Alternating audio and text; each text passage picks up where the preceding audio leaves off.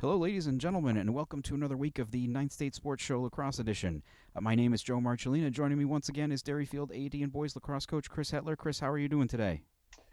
Doing good, Joe. It was a it was a good Father's Day weekend. I was out, uh, got to go got to go down to uh, and uh, uh, coach up my coach up my Tomahawk boys, the 25, 25 team out there, and, uh, and Derryfield kids playing Tomahawks and, and four leaf and all kinds of stuff. And so it was fun to be out there and got to spend my uh, first real Father's Day with Colton too. So that was awesome. a, it was a nice weekend, B- busy but but fun weekend. Yeah. So full, yeah, full of lacrosse as usual. I, I saw I saw a lot of a uh, lot of uh, the club programs posting pictures from different tournaments and, and things going on, and I you know I felt like uh, I felt like the season hadn't ended uh, for for in a way there, just seeing all this stuff. So that was pretty fun.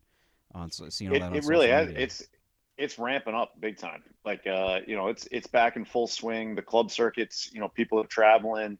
Last year, uh, you know, it, it was fun. It was nice. We were we were local, but now now we're getting to get back out there and uh, you know, teams are going down to Baltimore. They're going to Philly. They're going to Long Island. Uh, this week, a lot of teams are going to upstate New York. So, um, coaches are. It's great to see coaches back on the sidelines too. College coaches are out there it's uh, you know it almost feels like uh, nothing ever happened in a way. Uh, we're almost pretty much back to normal. It feels like. Well, I look today. We're under. We're we're almost under 180 cases in the entire state of New Hampshire. So it's feeling. It's feeling. Feel Fingers it, yeah, crossed. It's yeah. uh, it's feeling good. So we'll keep it going. Well, uh, as always, uh, you can send us questions and feedback by shooting an email to nhhighschoolsports at gmail.com or on Twitter at nhhsports. Uh, you might want to do that pretty soon, though, because we are running out of shows here. Uh, you can listen to it, uh, the show that is, Thursday mornings at nh-highschoolsports.com. And uh, before we get started, would once again like to remind everyone that the Ninth State Sports Show is proudly sponsored by Roger Howe of the Bean Group. Are you thinking of selling your home? Now may be the time. Just like the weather, the market is hot and interest rates remain at all time lows. It's time to call Roger Howe, a licensed professional realtor with the Bean Group. Not sure what your home is worth? Roger will provide a market analysis for you at no charge. With 12 years of experience in residential, commercial, leasing, and investment properties, Roger knows your local market. Contact Roger Howe of the Bean Group at 800 450 7784 or 603 247 1583 or email him at roger at rhowerealestate.com. So uh, next week uh, will be our final lacrosse show of the spring, uh, and what we're going to do next week is take a look back, uh, or excuse me, take a look ahead uh, to the 2022 season. Uh, so this week we are going to put a nice big bow on 2021 and uh, we're going to actually start that with um, something we uh, we realized that the after we'd finished recording last week's show that we forgot to do. Uh, we're going to go over the final coaches poll uh, for the 2021 season. This was, uh, of course, re- you know, released uh, last week um, once the championship games ended, and I'll just run down real quick the the final poll. Make sure I got the right one open here, so I'm not uh, giving out some fake news here. Uh, so yeah, number one, uh, um, no surprise, Bishop Guertin, uh, unanimous number one choice to end the final poll. Uh, interesting, or first time I believe that uh, a team has kind of gone wire to wire in the poll. I mean, only we've only been doing this a couple years, but they started out the season number one, and I believe got every first place vote throughout the year too, which is um, I mean, I guess that's truly a unanimous number one uh, when you're getting every first place vote throughout a season. May not, may not ever happen again. We'll see, but uh, yeah. they do return. They do return a strong core again next year. So uh, it, if there is a year for it to happen, it may happen next year. But you said it is rare. Normally, you know, we've got out of state games. We've got them. They play their their Pinkerton rivalry uh, you know, Exeter, Londonderry. There's all kinds of teams. I think in the history of the poll, has anyone other than uh, Bishop or Pinkerton been ranked number one? No, I'm not sure there has been. I think I think actually even Exeter getting up to number two. E- Exeter finished the year at number two. Um, I think they were the first team outside of BG and Pinkerton to, to be in the top two um, of the poll. So that's I think that was our first there was having a non uh, or a team other than those two being in the top two. Um, so yeah, we'll see. Uh, yeah, and maybe next year someone else, um, you know, cracks into that, or, or you know gets into those the top couple spots. Actually, even top three, I think. I, I want to say maybe in maybe in 2018 or 2019, um, you guys got up into the top three. In, Derryfield was maybe third at one point. I believe I believe we were third in 2018 and in 2019, or 2018, I think for sure. 2019, I think we probably finished fourth because Exeter beat us in yeah, 2019. Yeah. So I think we finished the year fourth. At, at some, uh, but at still, some place, yeah. At some point during those one of those two years, or maybe even both, you guys were third, I think. But uh, listeners will have to tune in next week to see if see if uh, see if Joe feels that anyone can crack the, the top three next year outside that group. Uh, so uh, so continuing on, as I said, Exeter finished number two this year. Pinkerton number three. Uh, Londonderry came in at number four. So really, the the top four stayed the same. I want to say from like late April on. Um, not not too much change there. Just just really the number of uh, number of, of points for uh, Londonderry. Really, um, the other three I think were one, two, three in everybody's poll for most of the year. Uh, so then you had Portsmouth uh, at number five, uh, the the D two champs jumping up there. Bedford came in at six. Uh, Winnacunnet seven, Nashua South eight, Derryfield nine, and Timberlane ended the year jumping up into the poll. And then uh, two teams also got votes. You had Trinity and Hollis Brookline uh, picking up votes to to end the year. So um, I, I mean, what do you what do you think about that overall? Is that kind of sound about right that's, to you?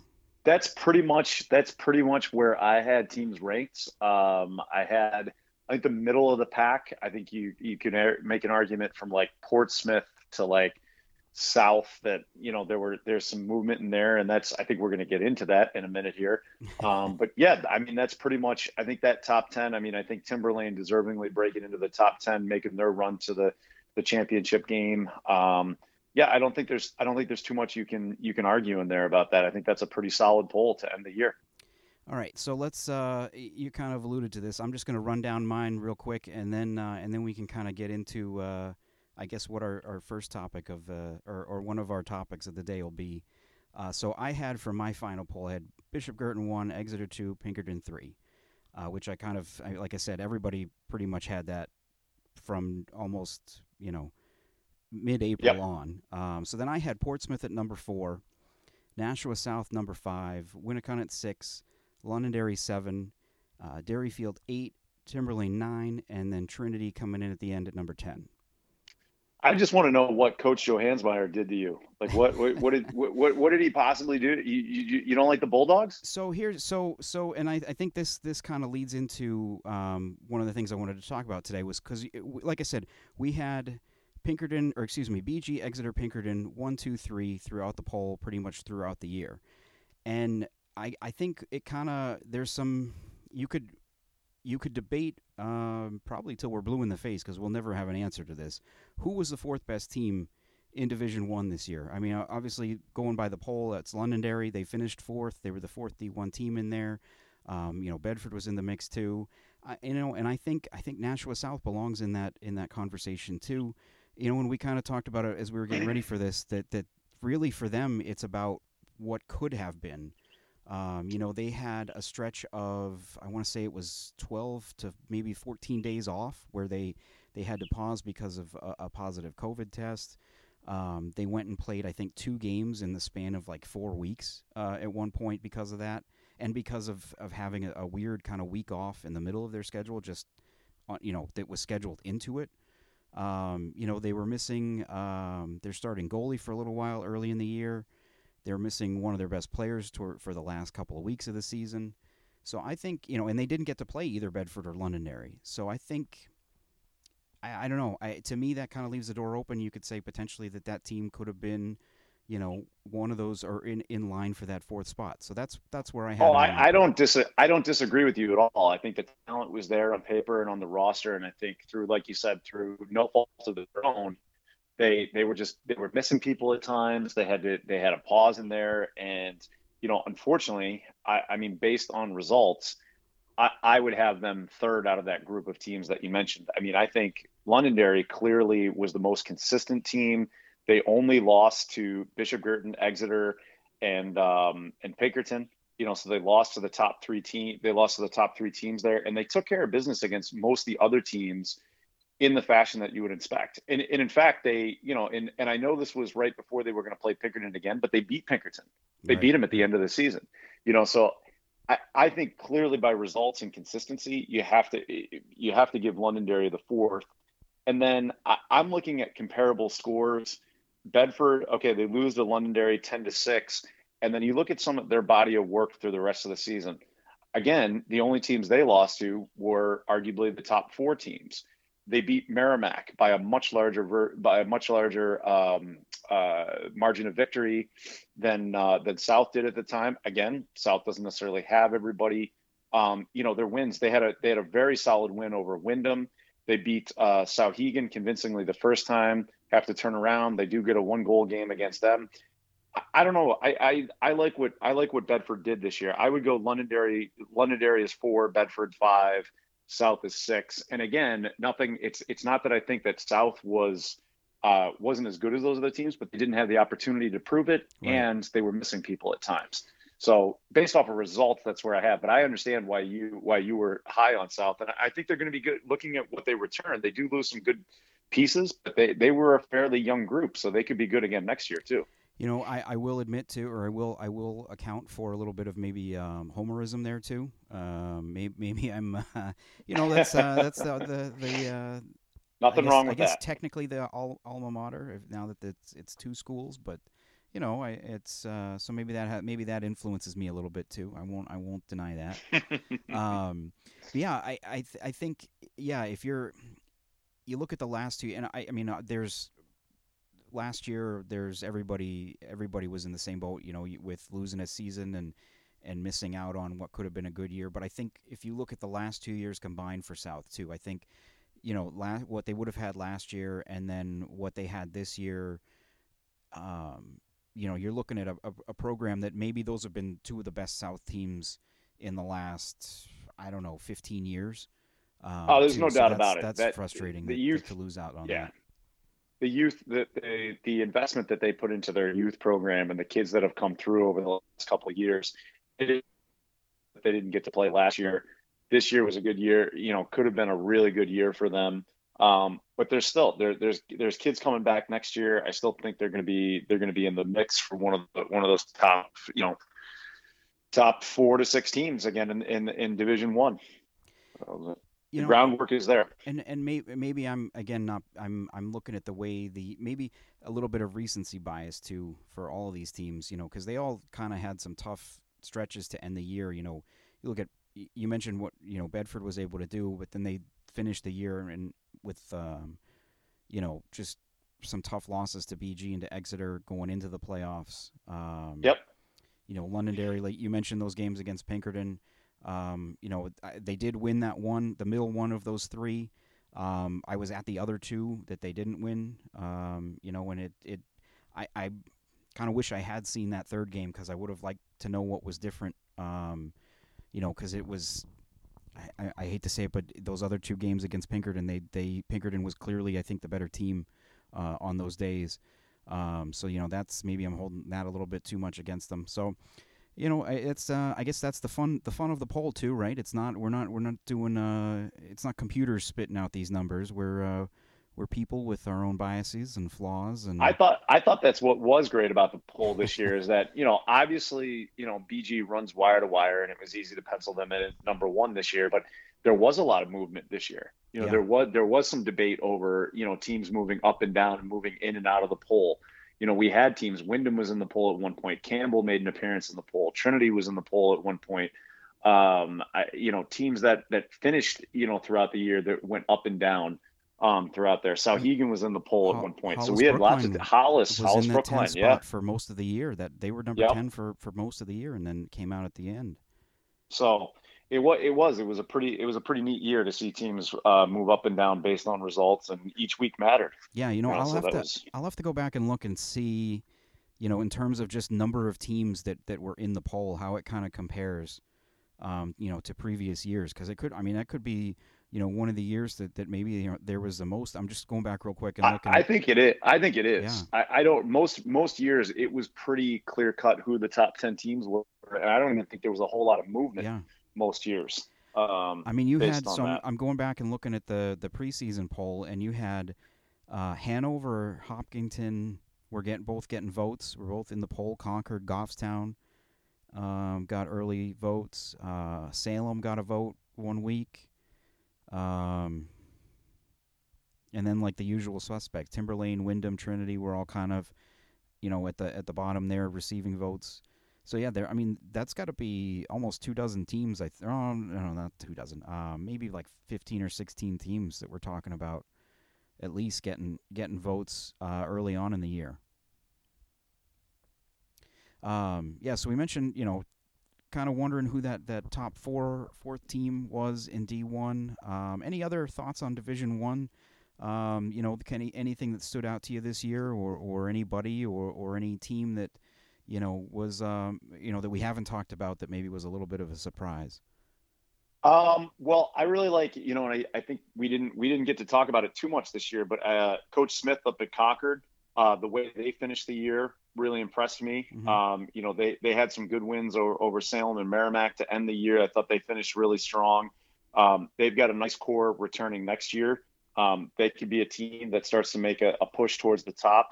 Uh, you know, like they they were on the cusp of it two years ago in, in 2018 and 2019, and now I think they're starting to to rebuild those numbers again and get back up there. Um, you know, I think a team. Uh, it'll be interesting to see what happens next year with with some of the younger kids in in Souhegan, and um, you know, it obviously was not the year that they were hoping for.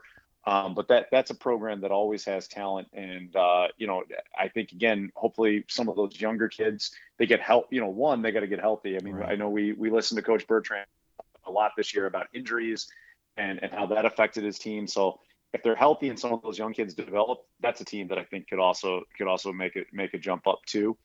And um, you know, the Salem coaching staff is now they've been there for two years. They had their first full year, non-COVID year this year. Well, sort of a non-COVID year this year, but they at least got to play.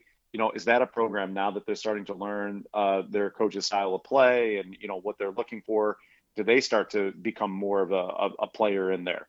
You know, in yes, their record was not very good this year. However, you know they they did show improvement throughout the season, and a lot of their scores were closer than you know they, they weren't they weren't necessarily they got blown out by the the really really good teams that you'd expect, but they they hung around with Right. a lot of those other teams. Yeah, So um, you know I think that's a team that you know you could see all of a sudden go from two wins to jump up to uh, you know you know maybe closer to a, a 500 record or or having you know a winning season next year.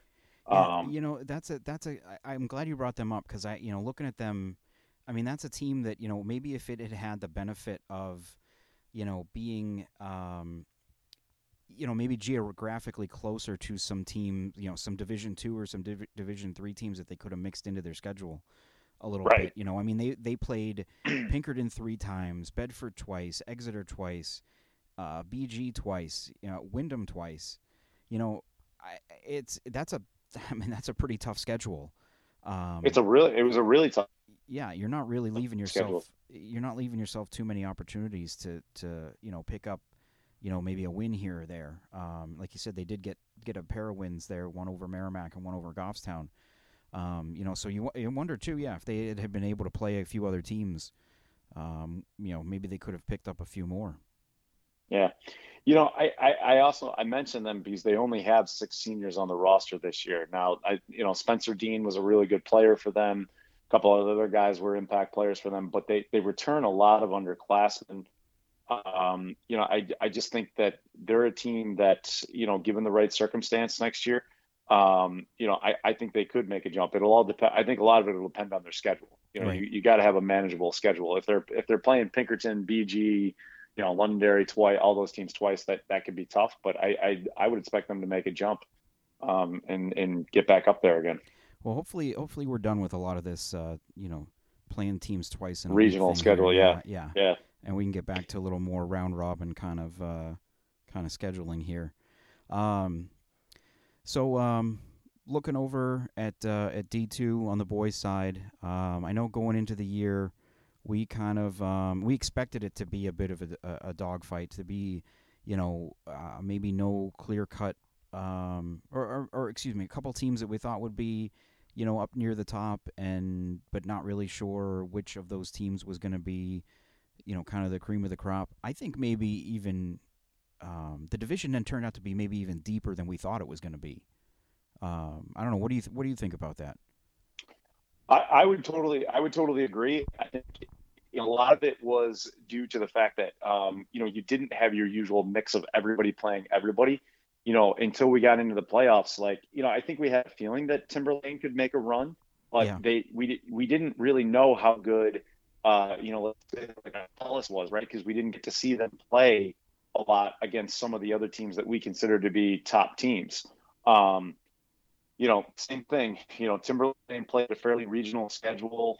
Um, you know, we didn't get to see a lot of those northern schools play right. for a while. You know, the run that Kingswood won, um, you know, very impressive year that they had to make it to uh, to make it all the way to the, the regional semifinal there, basically the quarterfinals against Timberlane.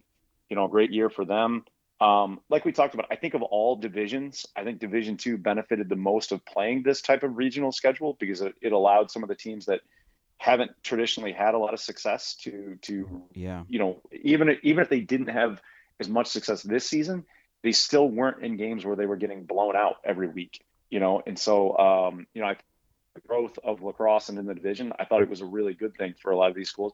And it also allowed the schools that were traditionally strong to play strong schedules and to challenge themselves without feeling like you know okay if we blow this game, now all of a sudden we go from a, a, a, one seed to you know possibly the five or you know whatever. You know what I mean? Right. Um, you know, so it it was a it was a pretty it was a fun year in that respect. Yeah, it it, it felt like um, in some ways almost like it was two different divisions. You know that were going to be combined into one. It really did right at the end yeah. of the year, right? I mean, you had you you had a clear group of teams that were playing each other. I you know I would include like you you know Derryfield, you guys in there. I know you didn't play Timberlane, but kind of you know you both played a lot of the same teams in Portsmouth and Winnacunnet and uh, St. Thomas. Saint, right, St. Thomas, yeah. um, Oyster River.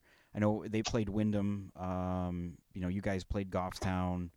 Um, so there, I mean, there were different, a couple different teams that you each played, but yeah, it, it felt like you know you had that kind of grouping there too, and then and then like you said, some of those northern schools, or or even even some schools that were kind of in the the you know Concord area um, you know, that were playing each other. It, it, it, yeah, it did feel to me like there was almost like um, a kind of a divide there. And you're right, it was good to see teams like you know Pembroke had uh, you know one of their better years. Like you said, Kingswood uh, was right up there. Um, you know, so I, I feel like in that regard, Manchester, Manchester Memorial Central had a couple wins this year. You know, they were competitive in a lot of their games. Yeah, and you know they beat Hanover. They beat Hanover. They lost by one to Hanover. The other game they played, they were close with Oyster River in both Oyster River games. Uh, you know, the Goffstown games weren't blown out, blowouts. Um, you know that that was great for their program this year. Yeah, so it'll be nice to see what those kind of things do for some of those programs. Like, I mean, you know, it, it's it's a little cliche, but I mean, everybody everybody likes to be a part of a winner. Um, and and if you you know you know like let's Kingswood next year. You know, they're trying to maybe get some kids to come out and play that are on the fence, and they can look at and say, hey, "Guys, look, we were we were a Final Four team last year." You know, absolutely, it makes a huge difference. Yeah. Being able to being able to walk around school, feeling good about you know the team that you're playing on makes a huge difference. You know, and so um, yeah, I, I, I expect you know I expect Division Two to be again a really strong division next year with with a lot of teams being able to compete for for the the top seeds going into the playoffs. I guess the the biggest question, or not the biggest question, but but one question that we'll have to really keep our eye on um, moving forward is, you know, we we joked at times about you know Division two being the biggest division in the history of divisions, or you know having a thousand teams in it or whatever. But really, I mean, it was it was a twenty three team division going into the year, right? Um, which I don't think has ever there's never been a division that big in in lacrosse, boys or girls, as far as I know. Um, it ended up being 21 teams because unfortunately, you know, you already mentioned that Memorial ended up taking on Central's kids when Central didn't have enough kids for a full team. Uh, you know, and we also saw John Stark end up having to uh, cancel its season uh, due to a lack of numbers. So we only had 21 teams this year. I mean, I know I, am sure that you know we won't really know until probably February of next year or February or March of next year, but I mean, uh, what happens? Would you think with those programs? I mean, we saw this happen a couple years ago with Belmont, right? Like they had a they had a numbers issue, and we're hoping to just kind of shut things down for a year, and they still haven't come back with a varsity program. Yep. Uh, so Manchester Manchester Central Memorial is going to continue as a co-op. They were they were approved to continue to be a co-op. So that answers that answers one question yeah. there. Uh, as of now, John Stark is, is been scheduled for games. They're they're scheduled to play next spring. Um, you know, their their AD is the one who does the assigning for Division Two. Uh, so we're we're hoping that he would know. Yeah, um, yeah. So you know, I'm, I as of now, it looks like they will be back again next year. They had a group of kids that were out practicing on a regular basis, so I think it was just a matter of waiting and hoping to build numbers back up again uh, in a non-COVID year, and um, you know, hopefully they do because that's a that's a proud program that's been around for a long time, and um, you know, they were they were a member. I when we were in Division three, and then when we moved up to Division two, they moved up with us, and um, you know, it would be a shame if if a if a program like that w- was lost. So hopefully, right. it was just a one year thing. I mean, if it wasn't, um, I mean, could you imagine them co-oping with someone? I mean, who would they? I mean, obviously I mean, Goffstown would probably be the closest school, but I can't see them. I mean, they're a, a big enough program. Um, I, I, mean, uh, I don't know how close is Conval close enough. Not, I don't know. Not that uh, close. No. Probably not. Probably not that close. Um, or I don't. It, I, it would mean, be tough. It would be tough. Yeah. I mean, I, I think if if if John Stark and and Goffstown were to try and uh, co-op, I I think that, I think you'd almost have to consider moving them up yeah, to Division that would make One. Them, that probably makes them too that. big. Yeah, uh, or too um, big to stay in D two. Well, it definitely it did by school side. But when you right. combine the two school populations, it would they would definitely have to get bumped up to up to D one. Um, you know, so we'll, we'll have to see what happens there. Hopefully, yeah. you know, hopefully that doesn't happen because the other ramification to that is too are the number of All Americans, both for regular All American and academic All American, is based on the number of schools playing in in the state. And so, as we continue to lose schools, the percentage we get one, we get one All American for every. Uh, I can't remember the, the number off the top of my head, but we're we're very close to losing an All American vote. If and that would that would be terrible because we really do have a lot of deserving kids in the state and it's already hard enough to choose just eight Americans out of the out of the talent pool that we have.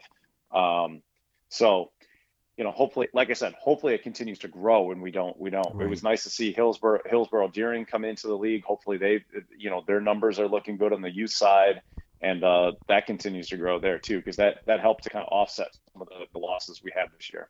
And that didn't that happen with with Belmont? Um, you know, not having fielding a team. I it feel did. like there used to be yeah. nine. It used to be nine All Americans. Yeah. Um, yeah. That that's. I mean that that that's tough to to base it off. I mean, I understand why, um, but it's yeah, it's a tough thing to have to to say because you know just because a, a team can't feel you know a school can't feel the team that you end up losing those spots just just like that. Like there's no um, cons- other consideration that goes into it. But I guess yeah. Um, I don't know any any other thoughts on uh, on on how Division Two uh, unfolded this year and what what kind of you know any other. I know we, we talked about some of the teams there that, that were kind of surprises, but anybody else that we didn't mention? No, I mean, again, just you know, I, I think we gave congratulations last week to Coach Fisher and, and, Portsmouth. Um, you know, I think you know in terms of surprises, um, you know, I don't think it was any surprise that they were going to be one of the better teams this year, even though Coach tried to tell us that they weren't going to be. They always are, but I do think it was a surprise that this was the team that was the first one to get over the hump and, and get coach get coach that championship and bring a bring a, a championship to Portsmouth on the boys side of the, the lacrosse field. Um, it was an unlikely group, I think, just by how young they were and the number of kids that uh, you know they had lost to graduation between 2019 and now um, just a remarkable job of, of putting all the pieces together in a really, really incredible year. Um, you know, one goal away from being undefeated. Right. Yeah. You know, 20, the, the entire season. Twenty and one season, which is just, you know, that they played that many games too is just remarkable. I, I think that's the other remarkable thing about you know just you know say about the entire the, the entire season. I mean, the number of teams that were able to play as many games as they were able to without interruption you know, yeah. within the division, we did have a few times where where teams had to shut down a couple times, but really, it really went pretty smoothly. There were very few, uh, you know, I, I, God, if you had told me we were going to play 20 games this season, I, I, just didn't see it happening. Yeah. It was, uh, but we did, and it was, it was fantastic. So, um, I think probably, you know, you, changing gears to, to Division Three here. Um, you know, we're t- talking about surprise teams, and, and I think maybe the, um, I don't know if maybe surprise is the right word because we thought, I think we thought they were going to be good but to see uh, Campbell put together the kind of year that they had in Division Three, you know, outside of the two teams that were in the final there, um, you know, I think that was probably uh, maybe the most pleasant surprise. You know, that program still fairly new.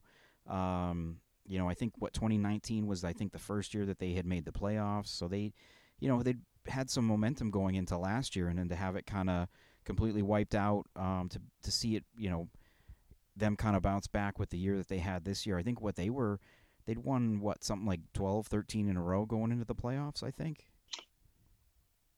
It's 8, 9, 10, 11, 12 going into the playoffs. Yeah, yeah. You know, it was a, a really good regular season for the pretty pretty dominant regular season. I mean, I, I remember my eyes kind of opening a little bit in those first two games when they played Hollis Brookline and put up the the offensive numbers that they did in those games. They put up 10 and 12 in each of those games um, and then just went on a roll. And and of course, I don't think I, I, think you said that Coach Knight's angry at me right now for for putting the jinx on them there. But they, again, you know, again, they they deserve the pressure coming in next season. They return a loaded lineup. Uh, you know, I think they're going to be I think they're going to be the preseason favorites in Division Three next year, um, based on what they return. Yeah, you, you mentioned that, that that second Hollis Brookline game I think was an overtime game too. Um, yeah. You know, and then they go and and put um, you know, two two uh, games against St. Thomas where they put 22 up in one of them, and then they win by one in the other, and then a couple wins over over um, other D2 teams, Alvirne, Bow, and Conval. So I mean, they were they were getting wins, not just not just wins, but they got them against you know teams that, from Division Two, and then they also quality teams. Yeah, yeah, yeah, they got those two wins in the regular season over Trinity, two wins over over Pelham, which you know I know they had a bit of a down year this year, but um, you know they were still um, they're you know they're still a solid program, but so to get those, um, you know, a lot of momentum going, and like you said, they return um, quite a bit, and I imagine that's going to sting a little bit that that early playoff exit. So, I yeah, you're right. I think I would expect pretty big things from them next year. Um, so here we here we go, already putting the bullseye on uh, on somebody. Uh, I know. We said we weren't going to do that either. We said we were going to wait till next week. Wait till so. next week, right? All right. Well, let's let's change change gears then. Um, or or or you know change topics. Um, you know, who else um, do you think from from Division Three was kind of uh, you know nice to see uh, have the kind of year that they did? Um, you know, I think I, I was pleasantly surprised uh, that you know I was really nervous coming into the season, hearing that Monadnock had such low numbers, and I was nervous that they were going to make it through the whole season. And you know, to to see them battle week in and week out, and and put up uh, you know really good numbers there. Gives me hope that you know things will rebound and maybe maybe their their numbers will go up. Um, so that that was great to see there. And then I think obviously the the big you know the I don't know if I'd call it a surprise, but like it was definitely it was definitely a pleasant surprise in, in seeing Plymouth you know go all the way to the to the championship game and have the season that they did. Um, you know, even in their losses, their losses were really close games, and uh, you know they they they just uh, they they got going on a roll. I mean, you first started identifying them late in the season as maybe a team that could make a run in the playoffs. Yeah, I think I did. I do that. Yeah, I did do that. You did. You did. You were as we were as we were previewing Division Three. You were you were kind of high on Plymouth. You thought maybe that they they were a team that could. I wasn't as high. That that last I, that, that last game against Kennett when they lost uh, six uh, four uh, that gave me a little bit of a pause. But like we had talked about, we weren't really sure. You know, a lot of things you just didn't know. You know, they could were there COVID issues? Were they missing kids? Did they play that game differently because they're going into the playoffs and it didn't matter? You know, so there were there were all kinds of things there. Um, yeah, but. just just like, and I think I think the same thing that we talked about with Kingswood uh, in Division Two, you you could apply to, to Plymouth, in that you know, how many how many of those games up there did we or or how many of those teams that they played did did we even see? Um, right. I think last week when we were talking about the championship game, you know that, that Trinity and Plymouth had like one common opponent Um, you know, and I think that was Bishop Brady going into that game. I mean, how many times do you get a championship game? I, I mean, I guess, I mean, obviously in some sports that's the case just because the way everything's structured. Um, but not usually in lacrosse do you get teams that didn't play each other during the regular season. I mean, it's not. I, I mean, I know it can happen sometimes, but it doesn't usually happen. No, it doesn't usually happen, and, and there's usually a lot more. Like you usually have a much better idea about the point spread in terms of how far the teams are from each other just by looking at common opponents, and it was so much harder to do that this season, as we've yeah. talked about. Um, yeah, so I, I, I think you know looking over their roster, I mean they've probably, uh, I think they've got a, a nice um, nice group returning as well. Plymouth talking about, um, you know I was I was uh, I think we kind of um, we weren't hundred percent sure on what to expect out of uh, out of Hopkinton. I mean we knew, you know they were going to have a good team coming back, but just exactly where they were going to finish up, and you know to see them uh, once again get into um, into the final four um, you know, like the stuff that they are doing over there. Um, you know, and that was a team. They were a team that were missing some guys at some point. You know, probably no bigger loss in the season than uh, Stephen Newton Delgado being out for a while, the Division Two Defensive Player of the Year. You know, I know that really that really messed up their plans on defense for a while there. Um, I think they lost their starting goaltender for a little bit, um, and they worked through all those things. And they did, like you said, they went on a nice run at the end of the season there. Yeah, so I think I think in uh, overall the you know division maybe turned out to be a little bit, um, you know, a little bit more competitive than we might have thought. Um, but again, I guess this kind of is like what what we were you know talking about with the D one teams, and it just would have been fun to see some of these schools, you know, get to play each other, um, and and you know that'll be something I guess we can uh, we can look forward to with next season. Um, I, hopefully being back to normal. I mean, we got to be back to normal by next year. Gotta be back to normal. Unless something, yeah, unless something, unless something radically changes, I would, I would hope we'd be, we'd be back to uh, a more, a more normal uh, spring. Although, you know, for the most part, I, it, it was pretty. It, I felt like it was pretty close. You yeah, know, this yeah. year. Outside of the scheduling, yeah, I think. Uh, yep. Yeah, but especially by the end there, uh, by the end, it felt, you know. See, actually, the one thing I didn't think of until after the fact too was seeing that the way teams celebrated. You know that that some of them um, yeah, we're getting into the kind of the old, you know, pile-on, um, you know, celebrations at the end of game of championship games. So that's uh, I don't know if I saw as much of that, you know, in the fall and in the winter. Um, so yeah, that definitely felt more normal. I think the end of the school year kind of helped too, because it was kind of like, oh well, you know, we won the championship and yeah. uh, school's almost over, so it doesn't really matter anymore. Yeah, we don't have anything else to do, so if we point, get sick, yeah. it's okay. Yeah. so um, any uh, any final thoughts in general on the on the boys uh, lacrosse season before we uh, we move on to the girls? Uh, no, I think I'm going to save that for, for next for week next when we uh, when we when we preview. All so right, we'll, we'll, we'll save that for then well, for the next there season. There we go. Reason reason for everybody to listen next week. We got a nice big tease there. uh, so yeah, on the uh, on the girls side of things, um, you know, the last couple years, I feel like in Division One, we've talked about there being kind of a big four with with BG, Bedford, Pinkerton, and Souhegan. Uh, you look at you know going back to 2015 when Bedford and, and BG moved up to D1. Um, those have been the four teams that have played in the all in the finals. Uh, I Exeter, I think, got in there one year, maybe maybe even in 2015. I'm I'm trying to remember. Um, but for the most part, it's been those four teams uh, playing in the championship game, winning the championship, um, the final four, I think every year, you know, and I, I looking at it at, at it this year, I mean, you had some of those teams that, um, you know, that that they didn't all play each other this year. I know Pinkerton played BG and they played Bedford. They didn't play Souhegan. Souhegan played Bedford early. Um, I think yeah, BG did play Souhegan. I'm wondering if, if you know this is another one where you know if, if we had seen everybody play everybody, could someone like Londonderry or Nashua South or Exeter kind of found their way into um, you know into breaking up that group and, and what again going back to, to the unfortunate thing about last year, I think we might have seen that even last year uh, potentially with one of those programs. Um, so I'm I'm you know, knowing what some teams are coming back, and again, I guess I guess do my own tease too. We'll to next week. We'll get into that next week. Um, you know, so I think the potential might be there for that next season. Yeah, I really like uh, I, I really like what Londonderry did this year. You know that that's a program that was a championship program in the past, and uh, you know they seem to have a little bit of resurgence this year. They they beat the teams they were supposed to beat, and they started. I think they started to close the gap between. You know they they had a close game with Souhegan. They were competitive with Pinkerton. Uh, you know in the times that they played Pinkerton. Um, you know so I, I think that's a team you know they they they do lose some they do lose some good players, but I, I think that's a team back you know headed in the right direction again there that um, you know could have been there. And then a team that you've been high on over the last couple years, uh, you know Exeter, um, probably maybe dipped down a little bit this year, but you know that's a program that um, you know they they played Portsmouth to to a four goal game this year.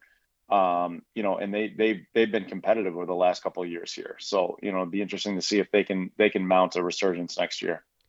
Yeah, I'm. I'm. Uh, it, it, we know that there's going to be some some of those uh, top four are going to have a, few changes there. I mean, I don't expect any of them to to drop too far. I guess it's more of a, a matter of of who can kind of step up. Uh, but you're right. I, I, yeah, I really liked what, what Londonderry was able to do this year. Um, I, I did get to see them a little bit more probably than some other teams, you know. And they, they opened the year with, with a couple of losses to, to Bishop Guertin, which was kind of you know a tough way to start the year. I think for so team. did so did everybody else, right? um, you know, so it it um, it, it you know that that kind of um, it didn't seem to phase them. I guess. I mean, I, I think in some cases you you start a year like that, and maybe it can linger a little bit. And I you know they were able to win. Um, you know, just looking over their schedule, um, I want to say it was what seven out of the next eight games or something like that um, you know, after those first two losses. So it was, um, yeah, it was nice to see them, you know, be able to put together the year that they had. Um, you know, and, and, and that's I, with. No, yeah. I was gonna say, and that's with a coach, and that's with a coach coming in late too. That right. was hired. That was hired late. Um, you know, and they only had they have a strong junior class coming back. They only lose they only lose six six seniors. Um, you know, so it, it could be a team that that continues to get better over the next over the next couple of years. Yeah, yeah, and um, like you said, coach, there was some coaching changes. I think all over the division, and and the girls' side, uh, you know, in general, I think you had yeah, you had new coaches at Souhegan and, and, and BG coming into this year. Um, I'm not sure Concord might have had a new coach this year too. I'm I'm trying to remember a timeline there when when they're they had some changes up there. I could be wrong about that. Um, you know, so it's um, you know, that was another interesting thing going out going through the year too was just um seeing how some teams played with different people, different leadership uh, on the sidelines. Um, you know, and it's I, I you hope that it kind of maybe steadies itself after this year because, like I said, there was there was a lot of turnover amongst coaches on the girls' side. So hopefully that's something that, that doesn't change too much. Uh, but I, I've actually, I mean, we, we've heard of a couple of um, I think situation uh, not in Division One necessarily, but a couple other um, coaching openings coming up soon in some other divisions. Um, so on the on the you know on the girls D one side, I, I, I think it's going to be hard. I think it's going to be hard for other teams to to shake up that top four just because those programs are so strong at the right. youth level. Um, you know, uh, th- there was a time where where Merrimack was starting to make a run there too. You know, they they had a nice group, and I, I think you're going to see that every couple years. You know, girls that a girls program that stays together, they they can they can break into that group, but consistently you know, Pinkerton, Souhegan, Bedford, BG, you know, they they have the they have the feeder programs underneath that are gonna that are gonna keep them strong. So to break that up, I don't know. I I, I would like to say that that Londonderry's got the ability to do that over the next couple of years because you know their their youth program is strong and most of those kids stay home too. They don't lose they they don't lose a lot of yeah, their kids right. to prep school. So right. it's possible. Um, you know, and and the uh, looking at Division Two um, on the girls' side, you know, as much as we talked about, you know, the the boys' side being pretty deep and, and wide open, and you know, I I think, you know, it's going to look on paper, and I kind of wrote this earlier this week. Um, you know, it's going to look when we go go back on this season that that Portsmouth had that fourth championship in a row, and it'll be like, oh, of course they, you know, they were a, you know loaded team or or you know had uh, all that championship experience, but you know, it wasn't uh, going into the year. It didn't seem as much of a, a given um, that Portsmouth would be there again with with a new, a new head coach. Um, you know, they had some kids that had played in that 2019 championship game, but not. I think I think I counted four total um, that played in that game. Um, none of whom were seniors, by the way, which was a little a little odd. Um, so it was, you know, maybe necessarily wasn't necessarily a given, um, but maybe the the kind of the division as a whole, you know, last year probably hurt it a lot more than we may maybe expected at the beginning of the year because I think that there were a lot of programs that were in the same boat of trying to get a lot of girls up to speed in a very short amount of time. Uh, I would agree, and you know, I think coming into the season, we thought, you know, just just out of reputation and tradition that you know, Winnacunnet would be one of those teams, and, and they were still competitive, but they weren't weren't as strong as as they've been in the past. The team that really surprised me is is a team that you know has been a championship team in the past. You know, they they had they had a lot at one point a really impressive string of victories. Were was very competitive with Pinkerton at the end of the season. Um, you know, only lost 11, 11 7 to that. You know, that's a team that I would look for in going going forward to to keep the momentum going there to possibly break into that that Winnacunnet Portsmouth kind of dynasty that's been at the top of this division for a while there. Um, you know, I think I didn't see I didn't see Hollis Brookline coming just based off the fact that you know they dropped a game to win a Winnacunnet at the end of the season, and again didn't necessarily play the strongest schedule, so you didn't know how good how good they were going to be going into the playoffs there. Um, but you know, a really remarkable run by them, and uh, nearly you know it's by all accounts sounding like you know not to rub salt in the wound, but they, they it sounds like they had that game and, and we're pretty close to, to winning a championship this year. Yeah, they they were definitely close to that, and um, you know they're going to return some good kids. Uh, but again, that's one of the the early uh, coaching changes uh, we're kind of know about already with uh, with with Jim Maxwell out, um, stepping down at Hollis Brookline. So they're going to have a new coach next year. Um, but yeah, they. I, I, guess you're. Yeah, you're kind of right. They were. They were definitely a, a, surprise at the end of the year. I definitely knew they were a talented team, but um, you know the way Windham had been playing, that was probably a game that I would, you know, uh, qualify as an as an upset with them beating Windham in the quarterfinals there. Um, For sure. You know, so um, you know, but outside of that, yeah, it was. Uh, I think those two teams you mentioned Winnacunnet, um, you know, maybe having a little bit of a, a rebuilding year.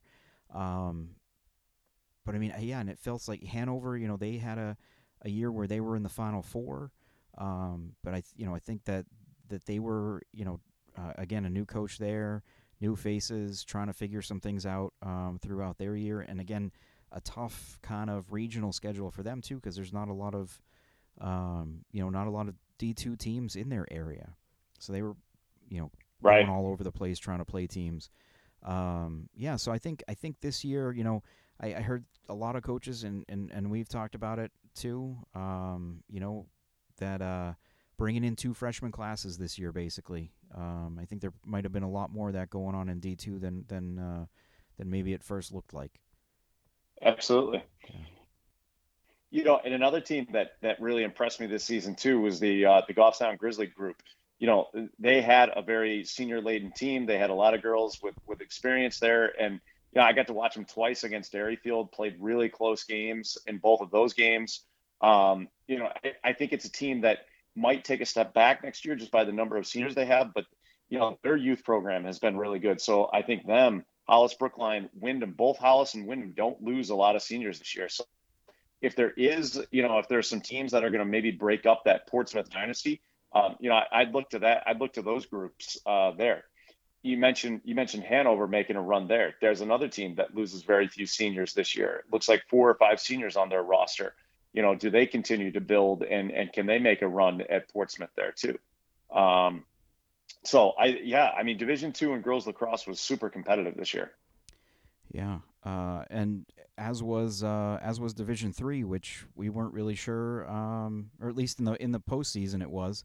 Uh, we weren't really sure what that was going to look like. Um, you know, going into the playoffs. Uh, you know, it, it you had kind of your your cluster of, of good teams maybe playing, um, not playing each other to a certain degree. I mean, we didn't see uh, Bow play either, you know, Derryfield or St. Thomas uh, during the regular season, or um, you know, so that was uh, kind of an unknown going in. They, they Bow had been putting up a ton of goals and not allowing a lot, so we really didn't know what to expect there. And then, uh, you know, in the in the final there, you know, with with Derryfield and Hopkinton playing, um, you know, that turned out to be probably a better game than I think uh, we might have expected going in. I think I think there it was a it was a really you know it was it was a really fun playoffs. It was not fun probably for the coaches when they saw the draw, but from a spectator from a spectator standpoint, right. I mean uh, Derryfield versus Bow, then Derryfield versus St. Thomas, uh, Derryfield even Derryfield versus Pelham in that in that quarterfinal match or in the semifinal match up there was good, and then uh, and the finals against Hopkinton was incredible there too. So really, you know, uh, much much more competitive division than we thought it maybe it was on paper coming in. I think we knew St. Thomas based on the girls that were um, you know committed to playing in college that they were going to be good this year. We we suspected that Bow was going to be good by the by the numbers that they were putting up in the regular season. But again, because of the regional schedule, we didn't know how good, right? Because they didn't get right. a chance to play a St. Thomas, um, you know, a Hopkinton. Um, well, they did play Hopkinton at the end of the season, but but leading up to that, we we really weren't really sure how how good they were coming into that. Uh, yeah, the, the, the game's on yeah on the schedule. Did they did they play that game though? I'm not seeing a score. They did. They did. It, okay. The score didn't the score didn't show up. It ended up being a uh, I want to say a two or three goal victory for them, but Hopkinton it got the game got cut short, and Hopkinton was on a tear. They were coming back in that game, okay. so um, we don't we were not really sure how that game would have ended, but but they did pick up a win in that game. They, so well, that sounds familiar. Hopkinton was coming back late, and then a game the game got uh, got uh, got postponed, postponed yeah, or, or delayed or, or whatever you you want to call it there. You know, um, yeah, you mentioned you mentioned um, St. Thomas in there uh, in the group that they had, and you know they're there are plenty of, of teams, you know, that you kind of feel for. Just looked at, at, at, the way that these playoffs had to be lined up. That's certainly, um, you know, one of them. They really went out and challenged themselves this year. Uh, I think, you know, a couple games against um, some D1 teams in, in Dover and uh, in Salem um, during the regular season. I, you know, you look at their schedule, and outside of the games, you know, they played Derryfield, they played Campbell. Um, they had a game against Milford, but they, they played a lot of D two teams. You know, they played Portsmouth twice. Um, you know, they played Oyster River twice, a couple games against Spalding, Goffstown. Goffstown. Um, yeah, so I mean, they they really went out and challenged themselves. So it was, you know, I think despite, um, you know, the season coming to an end earlier than they would have liked.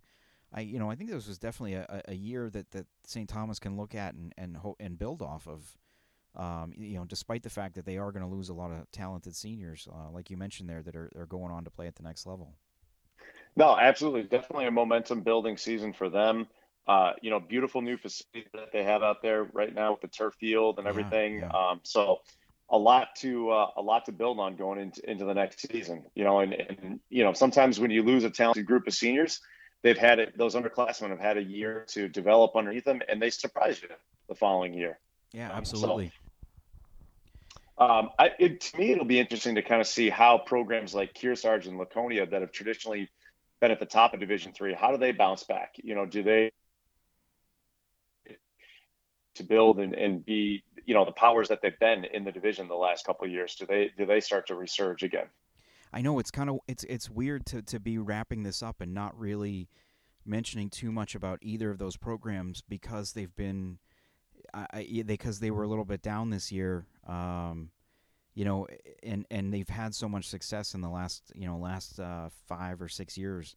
Um, so yeah, it, it, I'm I would expect you know both of those programs to to bounce back. Um, you know, from from like we said, a little bit of a down year for both. Um, you know, I well we say that, and with Laconia having been a, a semifinal team, um, you know, but uh, certainly they took a thumping there from from Hopkinton in that game.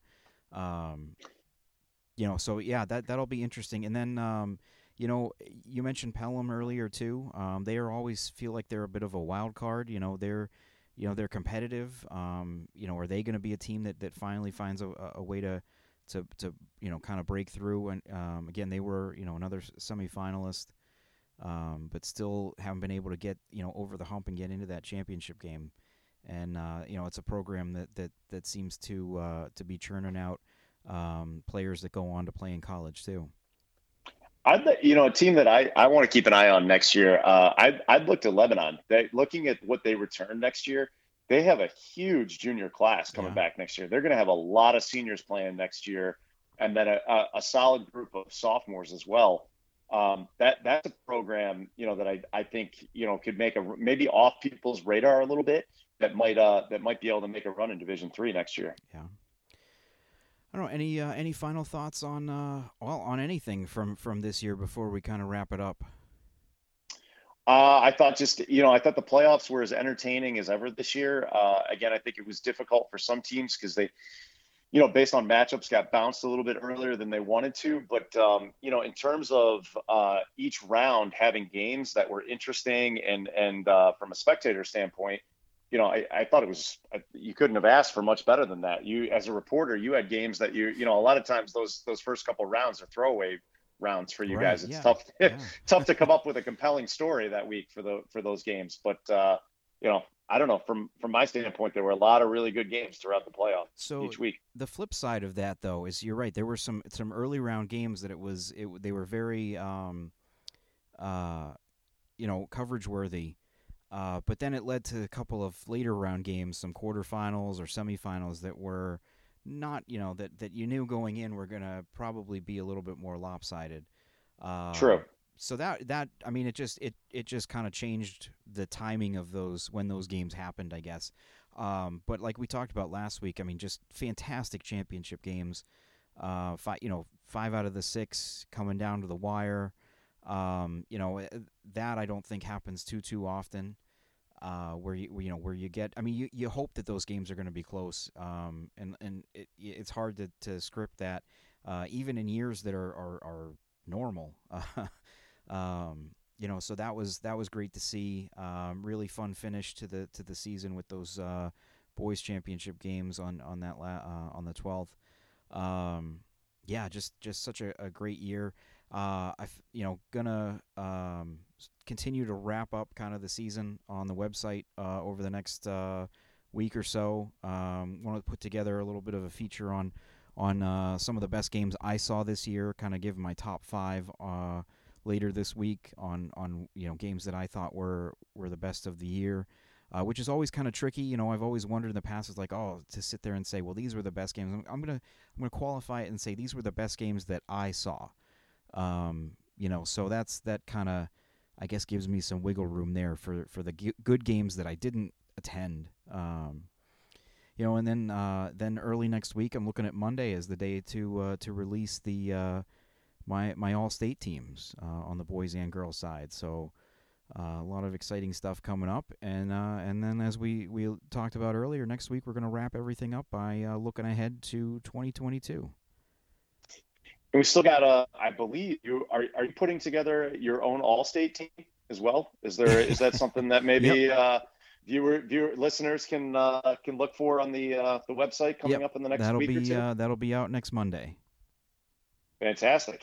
Can't wait. and still um still need to, to hammer out a couple details but um we'll be doing a yearbook again this year um so if anyone's interested if in uh, if you didn't didn't sign up for the uh, the membership um earlier in the year which which did get you one of those uh if you would still like to get one uh keep your eyes peeled i'll, I'll have some more details on that uh in the next uh, couple of days as well all right. Well, uh, any uh, any final thoughts before we uh, we say farewell for the week?